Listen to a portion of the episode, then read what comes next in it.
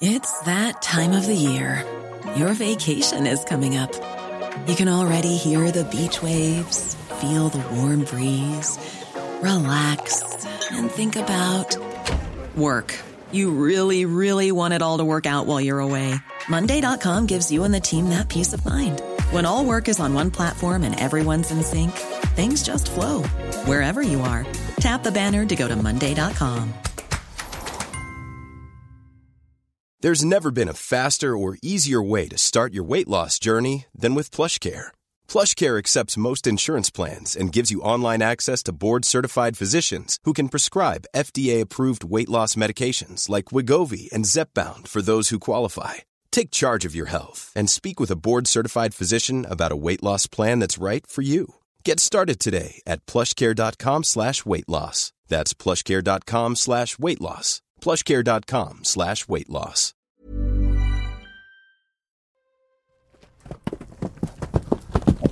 It's near midnight on April 18th, 1775. Paul Revere rides from Boston at speed, galloping along the dark roads of rural Massachusetts. His mission? To warn fellow patriots Samuel Adams and John Hancock that British regulars dispatched by General Gage are marching from Boston to arrest them.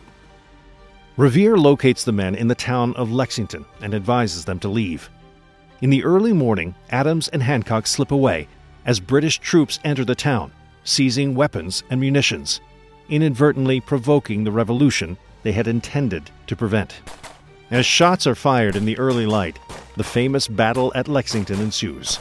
But Adams and Hancock are long gone, soon able to gather with fellow representatives from the other colonies in the Second Continental Congress, as together they plot the path to American independence.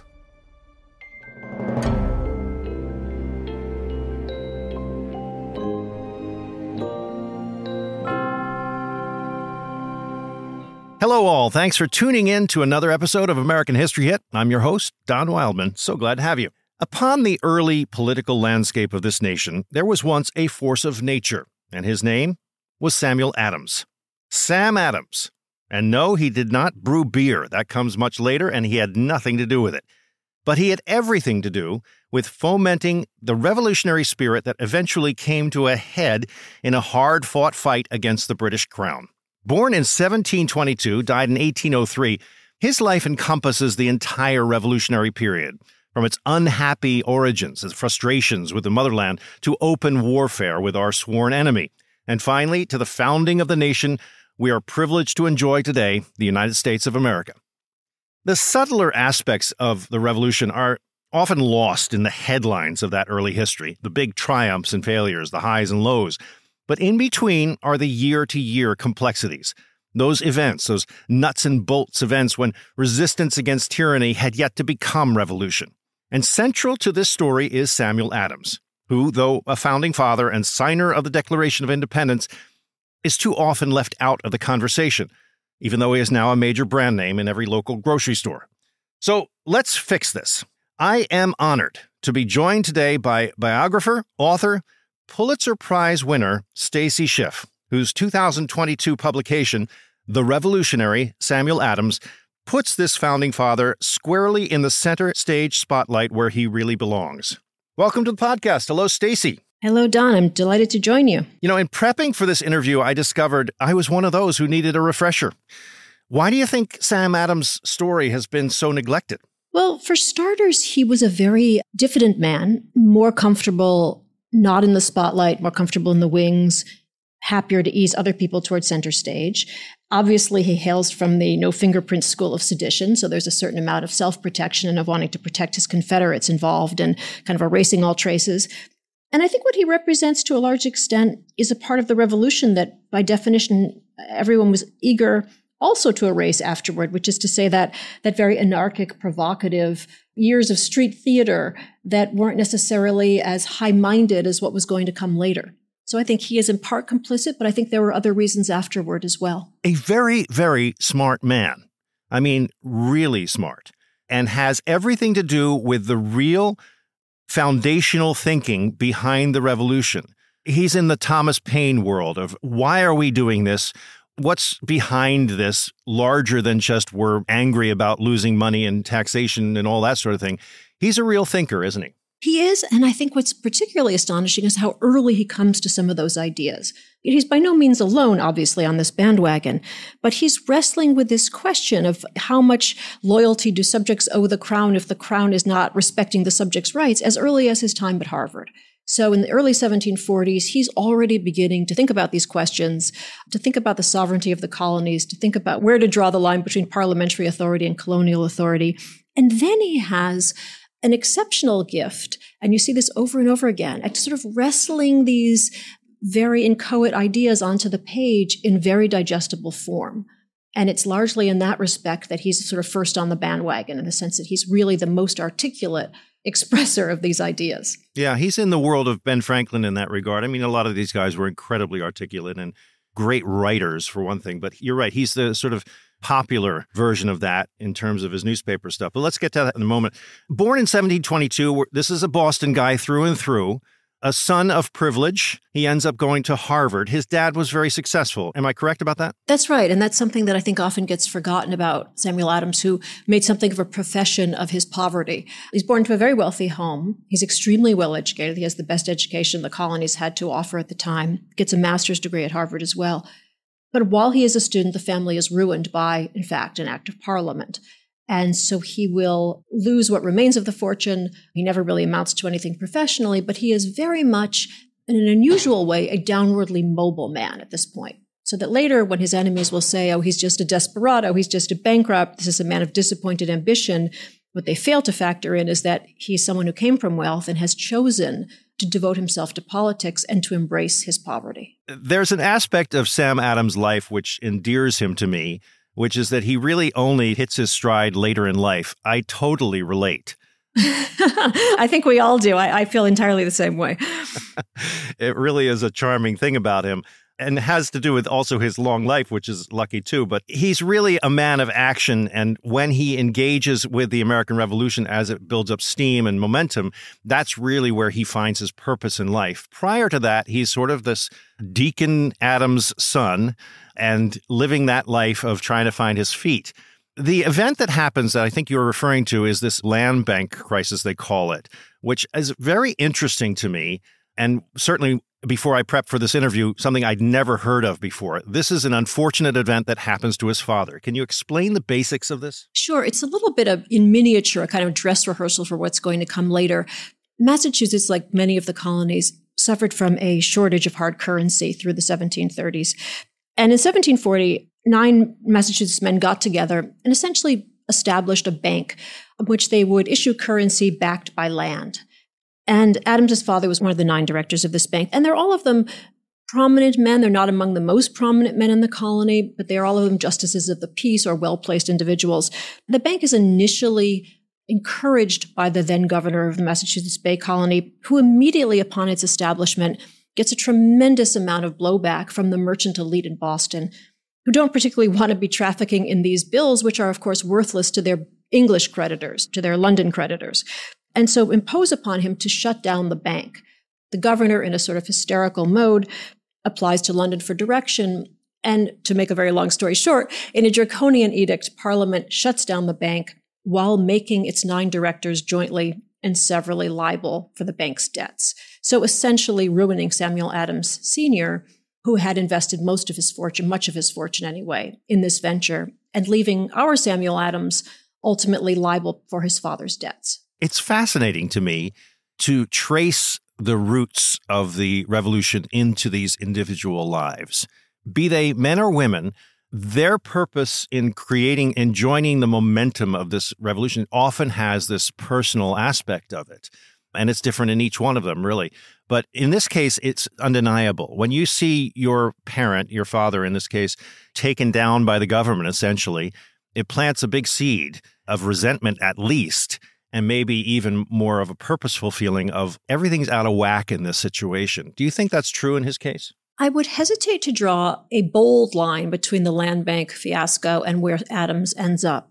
But I think you're entirely correct in that there is a real personal animus here against that little merchant elite I just mentioned, that sort of intermarried circle of elite, very wealthy merchants, and in particular, Thomas Hutchinson. And I feel as if there is a personal grudge against Hutchinson and Hutchinson's family that animates a number of people in Boston, Samuel Adams and John Adams, perhaps most of all. I mean, John Adams devotes pages and pages to his hatred for Thomas Hutchinson, who is lieutenant governor in the 1760s and will go on to become the royal governor, and who seems to him to be the emblem of everything that both Adams men, in fact, dislike and whom Samuel Adams will turn into sort of the face of tyranny. So I do think that there is a great deal of personal affection or disaffection behind the scenes here, yes. It's so exciting to talk to somebody who knows this stuff, has studied this stuff, and I'm really, really interested in where these revolutionary ideas come from in these particular individuals. This is a time when there are no models for this. There haven't been any big revolutions to sort of study and say, oh, we want to do this the American Revolution later becomes the model for other revolutions. So, where did these guys get this idea? It's really absolutely a miracle, isn't it? In a way that you can say we're going to now create something which has never it has existed but has never really endured. The short answer to your question is the Harvard College Library to some extent. I mean, Adams, as you can tell from his later writing, is very influenced by Rousseau and by Locke and by Hobbes in particular, and by Hume's and by Montesquieu the classical illusions across the board, and this is true up and down the American coast, are very rich. All of the basically leading Americans of the time, all of the well educated Americans of the time have largely appealed to the same classical texts. And it was said jokingly later that you could blame the revolution on Samuel Adams's town meetings and the Harvard College Library. But in fact, that is from where these ideas do derive.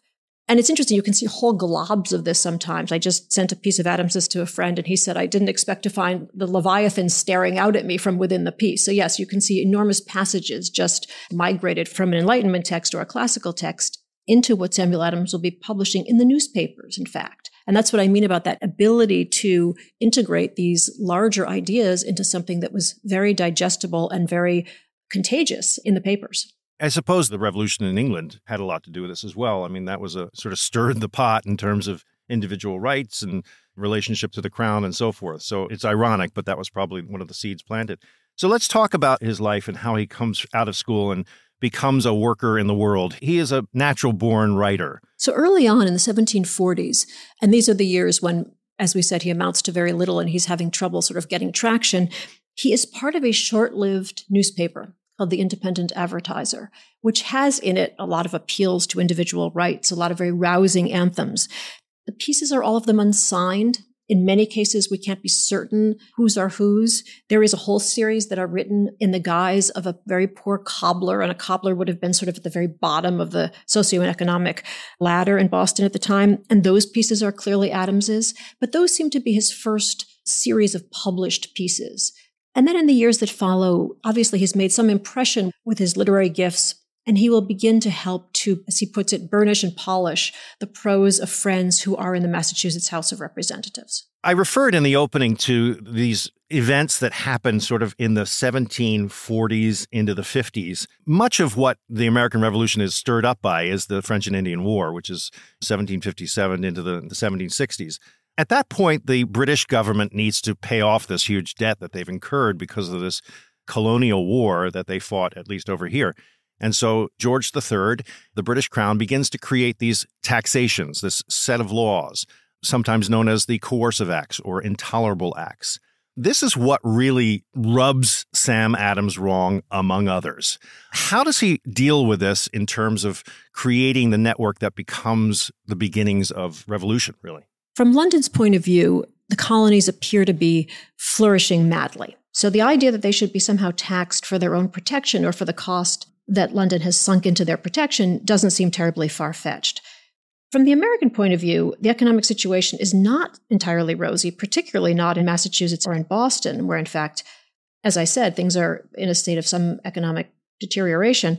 And moreover, there are already so many regulations in place which hobble American trade. I mean, you couldn't print a Bible in the colonies. You couldn't move a bolt of cloth from one colony to another. So already there's this feeling of being hemmed in. And to that come these new regulations, which essentially indicate that Parliament has the right to legislate for and tax the colonists, something that had interestingly never really been. There's an enormous amount of vagueness around this question, which is sort of astonishing that in the 1760s no one had actually really resolved this issue. The word parliament is actually not in the Massachusetts Bay Colony's charter. And Adams is from the start utterly convinced that the colonists are not represented in parliament, so therefore they participate in that government as much as they would in appointing the emperor of China. There's absolutely no relationship between the two countries, and as he puts it, since their governments are parallel, it makes just as much sense for the colonies to tax Great Britain as for Great Britain to tax her colonies. So, yes, from the start, there is an enormous uproar.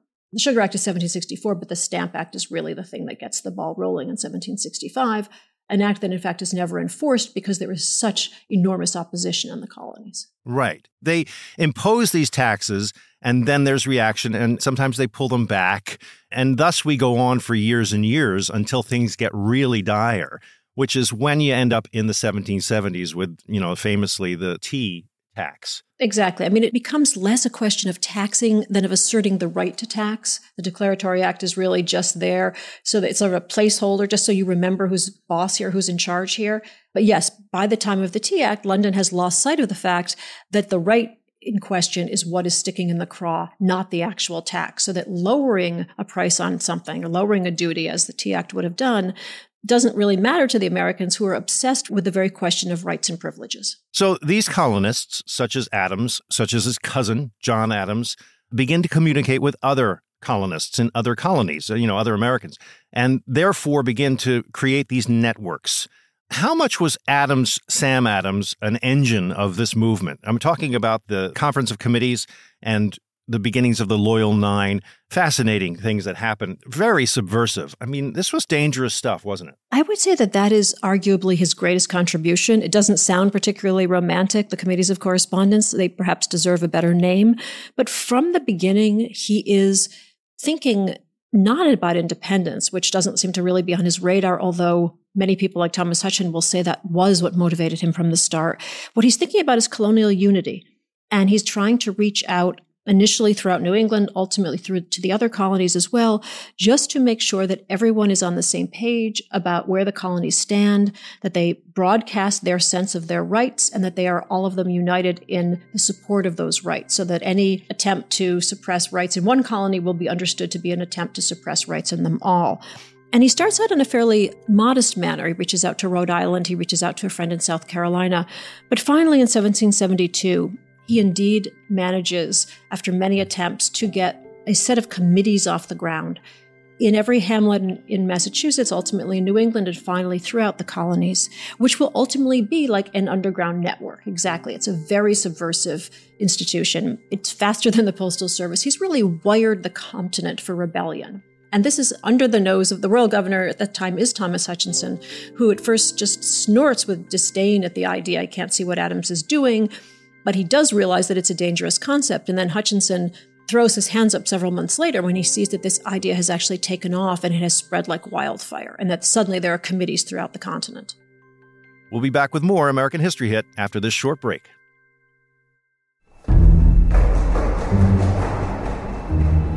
I'm Professor Suzannah Lipscomb, and this month on Not Just the Tudors from History Hit, I'm dusting down my magnifying glass to investigate some of history's most notorious murders and brutal crimes. Was it a quarrel, or was the brilliant playwright Christopher Marlowe actually murdered in that Deptford Inn? Was Amy Dudley, wife of Elizabeth I's favourite Robert, pushed down a flight of stairs to her death? Were the Guises, that great French family, actually bloodthirsty murderers who secured their power through ruthlessness and violence. And what's the truth about the Hungarian noblewoman who allegedly killed hundreds of young women?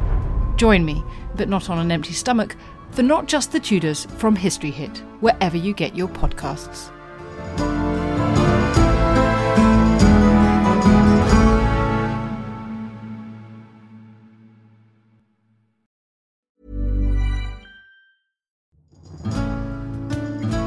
I'm Professor Suzannah Lipscomb, and on Not Just the Tudors from History Hit, I'm looking for answers to the big questions about every aspect of life in the early modern period. Like, how did the memory of Anne Boleyn continue to influence the court of her daughter, Elizabeth I? How were fairies brought to life on the Elizabethan stage? And how did the arrival of male only doctors threaten the lives of women? In other words, not just the Tudors, but most definitely also the Tudors. Twice a week, every week.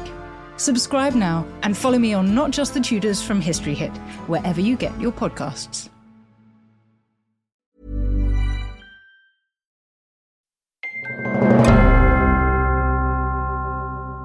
How much was the British crown aware of such kinds of things? I mean, had they dealt with these kinds of movements in other places, or was this a first time for them? Well, Boston is always the most restive town in the colonies. Massachusetts is the worst behaved among the colonies. And Adams is very much the most wanted man in Boston. At several junctures, there is an attempt to discuss arresting Adams because the feeling early on is that if this one scofflaw could be arrested, the entire opposition effort could be quashed. No one has yet realized, grasped in London, that it has spread, in fact. And the feeling is that if Adams and a few others could simply be removed, all would go back to normal.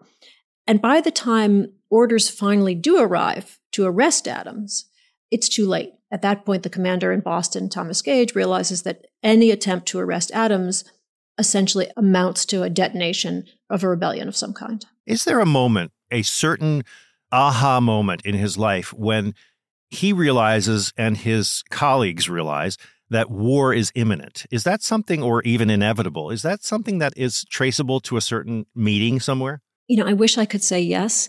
The word independence was obviously a very potent word and a very dangerous word. I think if you look at all of the founders, they will say that people shied from the very word until 1775 or 1776. Thomas Hutchinson will say that Adams was the first to embrace the idea of independence, but there is nothing in any of Adams's papers that indicates as much he will draw his line. Many people draw Rubicons at many different places. Adams will personally say, after Lexington and Concord, he believed the revolution had already begun and doesn't understand why it will then take 15 or 16, whatever months it is, until the Declaration of Independence. He will spend that year saying, We are clearly already at war with the mother country. Why are we taking so long to say as much? By the time we get to Lexington, which comes a little later in this conversation, he's been serving in a very official capacity on behalf of Massachusetts. Take us through the times of him basically going from common man to member of the Congress. The Massachusetts delegation heads to the Continental Congress with John Adams very much worried that he is going to be of the measure of the very established men he's about to meet. These men are the foremost men in the other colonies. John feels himself very provincial. He worries that he doesn't have the understanding of the world or the proper manner or the proper grasp of even the law to be on par with these other individuals. We hear none of that hesitation from his cousin Samuel. Samuel is older than John. He seems to have been very much in his element when he first gets to Philadelphia. Several other delegates who are not admirers of Samuel Adams will assume that some of the first measures Congress takes were measures that Samuel Adams had actually negotiated behind the scenes before Congress even sat down, which would be very much true to his style.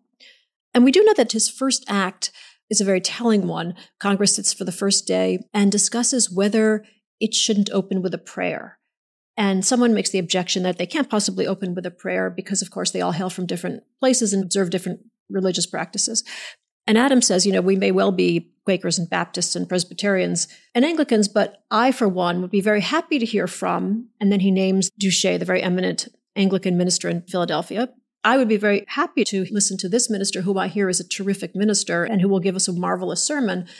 And it is seen as this very welcoming, ecumenical, masterful gesture on Adams's part, because of course he's come to this Congress knowing that the New Englanders have a reputation as being chauvinistic and closed minded, and here he has opted for someone else's religious authority to step in. That is his first sort of public gesture, and it is seen to be something that's very indicative of how Adams is going to comport himself. He really follows a route towards this whole thing. I mean, he basically is a well known editorialist in the newspaper or the broadsides that he's publishing or part of.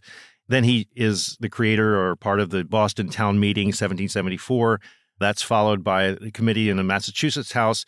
This is all in the course of becoming part of the Continental Congress. The first one in September 1774, is that correct?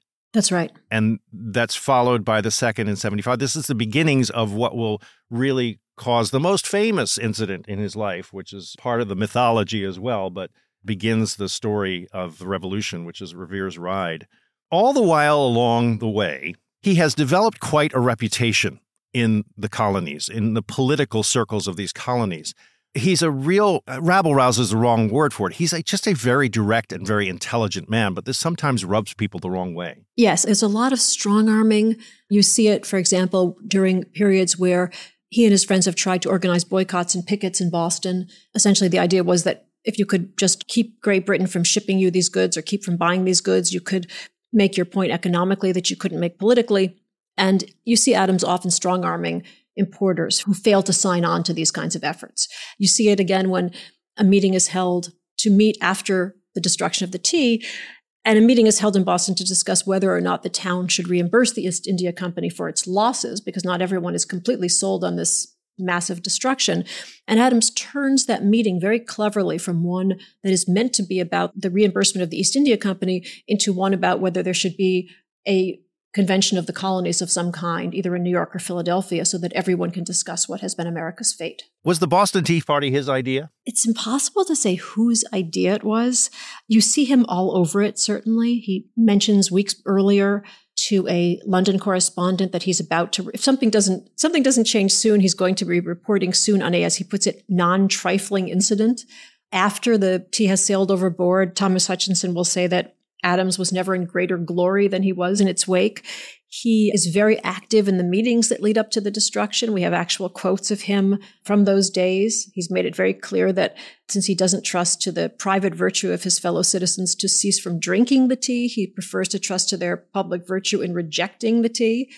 He certainly calls it essentially destruction of property. He turns into a noble defense of liberty afterwards. He says that everything had proceeded with decency, unanimity, and spirit, which is an interesting take on an act of vandalism. So his fingerprints are all over it. When people are deposed finally weeks later in London, all of them will name him as a prime mover behind the events of that evening. No way he was dressed as a Mohawk, right? I should have said, then we know precisely where he was. As the tea was being thrown overboard, he and John Hancock and a few other Confederates were very conspicuously still back at the Old South Meeting House, which also is an indication of something. Talk to me about the relationship between Sam Adams and his cousin John. Very different kinds of men. Very different kinds of men. John is just over a decade younger, a brilliant young lawyer whom Samuel essentially recruits to the cause. They don't seem to have spent very much time together until the early 1760s, when John will say that they first come together and immediately agree that there is no greater threat to American liberties than Thomas Hutchinson, which is an interesting statement since he's not looking to London as a threat to American liberties. He's looking to somebody on the domestic front. And John will be really starry eyed in his admiration for Samuel through these years. He's the one who leaves us, I think, the best description of a man who is enormously dignified and affable and prudent and, as John says, of genteel manner and exquisite erudition, as opposed to this sort of brawling rabble rouser, which I think is what we most of us come to the story thinking of Adams as. Sam Adams' story is so complex and vast, and a long life is lived. But smack in the middle of it, of course, is the beginning of this revolution. And he figures centrally into the events of Lexington and Concord. Let's take this apart because it's a very interesting episode that most Americans don't realize he was the centerpiece of.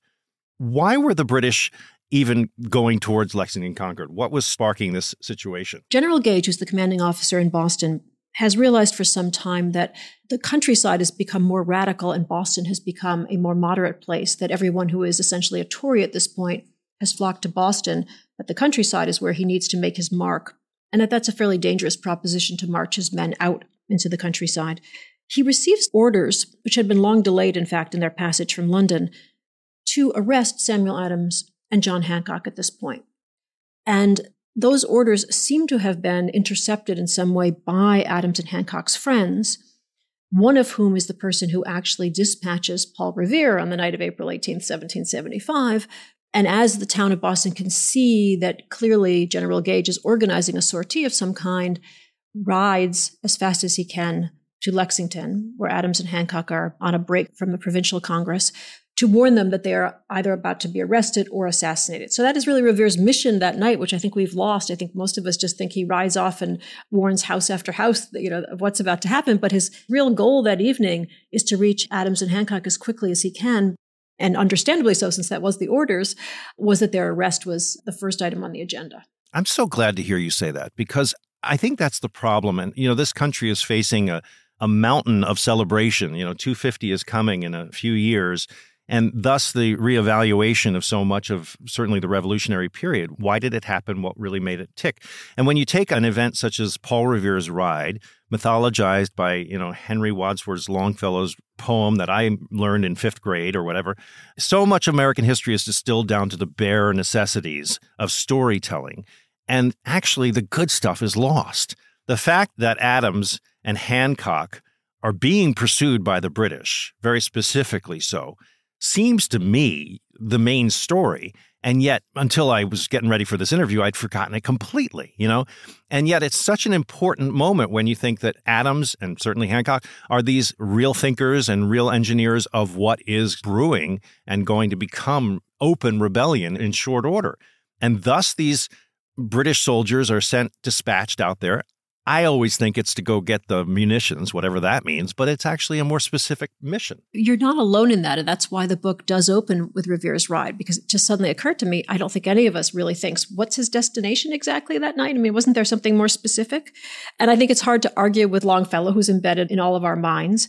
Even at the time, even within years of the revolution, John Adams is going on about how all of these events are likely to be misremembered. And other associates, Benjamin Rush is sort of saying, you know, given the way the revolution is being written up in such an erroneous fashion, should we even believe Thucydides or Livy? Are all of the ancients as flawed as I can see that these accounts of our revolution already have begun to be? At the moment, at the origin, you already have a lot of concern about how these events are going to be represented and who is going to be most represented, for which, of course, John Adams has a million opinions. And Revere's ride works. He is not arrested that night. How do they get away? There's a tussle between Samuel Adams and John Hancock that evening. Hancock is unwilling to leave the house in which the two of them are staying. He thinks he should stay and fight. Adams finally convinces him, or actually Revere on a second visit convinces him that they absolutely must flee. The two of them are trundled off in carriage to a nearby town where they seem to be crouching in the woods in hiding as the first shots are fired in Lexington. They miss that clash in any event. They're not on hand. Very quietly, they are then conveyed to Worcester, from which they will leave for the Continental Congress. And this is at a moment when all of the Massachusetts Bay Colony, or at least its eastern part, seems to be in motion. Shots have been fired. No one knows what's really going on. No one knows who's fired first. The roads are thick with carriages. It's utter chaos. And through that, Adams and Hancock slip to meet the other Massachusetts Bay colony representatives and to head again south to Philadelphia to see how the other colonies intend to address this military collision. Given his personality, I'm always surprised that Sam Adams wasn't at a barricade somewhere with a musket. I'm surprised he didn't fight, given who he was. The line that comes down to us, and I would take this with a grain of salt, is him clapping John Hancock on the back and saying, you know, you know that our place is in the cabinet. You know, our place is in the government. We're not meant to be out there, as John Hancock is very assiduously oiling his gun. A year later, he signs the Declaration of Independence. How much did he have to do with that document, the writing of it? Much of those months is cloaked in secrecy. There are very few records, obviously, of what's going on. There is one account, again, from a non admirer, which says that Samuel Adams gave a pivotal speech just before the final vote was taken. And that it was that speech that actually produced the majority vote that put everybody on the same page that resulted in the declaration. That's one account. I'm not sure that we can really take that one account as gospel. There's definitely a great deal of working behind the scenes in the months preceding because, as I said, he's convinced that independence dates really from Lexington. He has everything to do with the creation of this nation, even after the revolution. I mean, he goes on to become the governor of Massachusetts. He really lives out the most foundational years of this nation. Was he part of the constitutional structure as well? He has trouble with the Constitution. And here you begin to see a man who was very much at the forefront, very much the prime mover for 12 or 15 years, really sort of parting ways with the country and where the country was moving. He is very reluctant to sign the Constitution. And we know that one of the reasons is that it doesn't have a Bill of Rights, which he feels strongly that it ought to have. And two of the issues that particularly concern him are he feels that the abolition of slavery should be included in that document and that there should be a clause specifically addressing freedom of the press. And without some of those clauses, he believes that the document is incomplete. And so there's a great deal of concern that he will, in fact, after all of his hard work, upset the apple cart and refuse to sign, but he ultimately does sign. Boy, when I think about Sam Adams, I mean, for some reason, I have the sensation of fresh air. There's something about him that is such an antidote to so many sort of, well, I guess the metaphor I'm looking for is uh, spider webs. You know, the old fashioned view of America is actually addressed by looking at this man and understanding his outlook or even his manner, even is so refreshing to me. I couldn't agree more. And it's that emphasis on integrity and austerity. And as you say, why is he not well remembered? Because he didn't believe he had to issue advertisements for himself. And that in itself seems to me so deeply old world and highly appealing. I mean, he's very idealistic, which is also the reason probably why he fails to find a place in the new America that he has helped to create, because he's too much wed to his ideals to be able to really fit into the new political landscape. Did he die a happy man? From what we can tell, and we know this mostly from John Adams, he seems to have succumbed to some kind of senility toward the end and seems to have outlived himself and been aware that he was outliving himself. So I think those last years are fairly pathetic years. He's confined really to a very small social circle and confined to his home. He is, for years after the revolution, a sort of port of call for aspiring revolutionaries from other countries. He's a sort of relic from this golden age. But I think he does succumb to some kind of dementia toward the end. And he lives to a very advanced age for his time in a fairly frail physical as well as, I think, mental state. The book is The Revolutionary. Samuel Adams. The author is the esteemed Stacy Schiff. I really encourage people to read this. I mentioned during this conversation that there are big years ahead coming, and that's kind of why we're excited about covering events like this. 2026 is 250 years of America. That's only three years away as I speak. So start reading books like this one and start thinking about this whole idea of this founding of this nation because this is the chance for new generations to learn this. Thank you very much for writing it, and thank you for joining us here. Thank you, Don. It was a pleasure. Thanks for listening to this episode of American History Hit. I hope you enjoyed it. Please don't forget to like, review, and subscribe wherever you get your podcasts. I'll see you next time.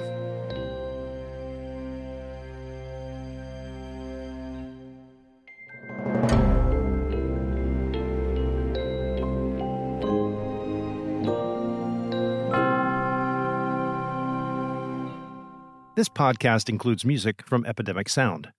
Thank you for listening to this episode of American History Hit.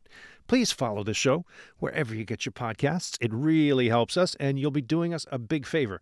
Don't forget, you can also listen to all these podcasts ad-free and watch hundreds of documentaries when you subscribe at historyhit.com/slash subscribe. As a special gift, you'll also get your first three months for just $1 a month when you use code American History at checkout.